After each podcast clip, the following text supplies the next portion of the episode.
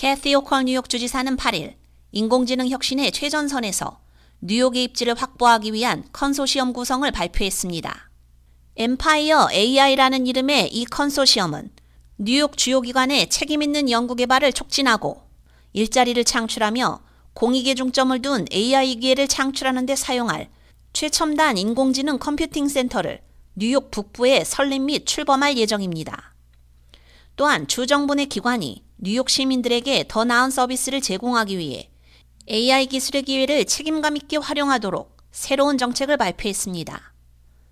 호컬 주지사는 이리우나 시절부터 뉴욕은 항상 기술과 혁신에서 미국을 선도해왔다며 엠파이어 AI 컨소시엄은 뉴욕의 일자리와 기회를 제공할 뿐만 아니라 우리를 글로벌 리더로 이끌어줄 수 있기에 학계 및 민간 부문의 파트너들과 함께 인공지능의 힘을 활용해 이 기술이 공익을 위해 사용되도록 할 것이라고 밝혔습니다.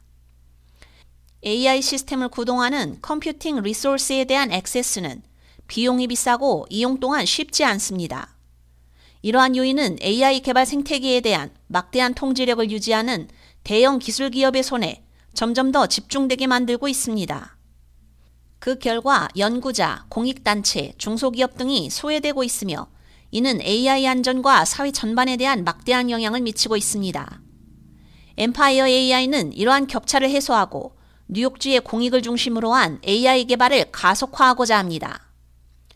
이 선구적인 AI 연구 및 개발이 가능하게 되면 교육기관이 미래의 AI 중심 기술 스타트업을 incubating해 일자리 증가를 주도하는 데도 도움이 됩니다.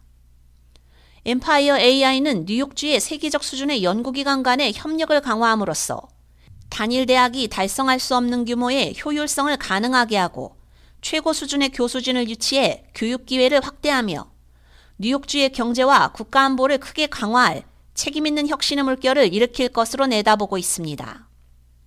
현재 버팔로 대학교가 센터 부지로 거론되고 있습니다.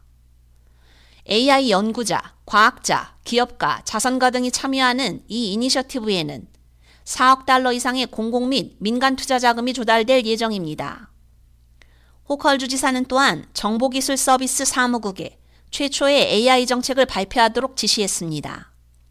이 정책은 주정부기관이 AI 시스템을 평가하고 채택해 뉴욕 시민에게 더 나은 서비스를 제공하기 위한 것으로 AI 시스템 사용의 위험도를 측정해 원치 않는 결과로부터 보호하는 데에도 주의를 기울이고 있습니다. K-Radio 유지연입니다.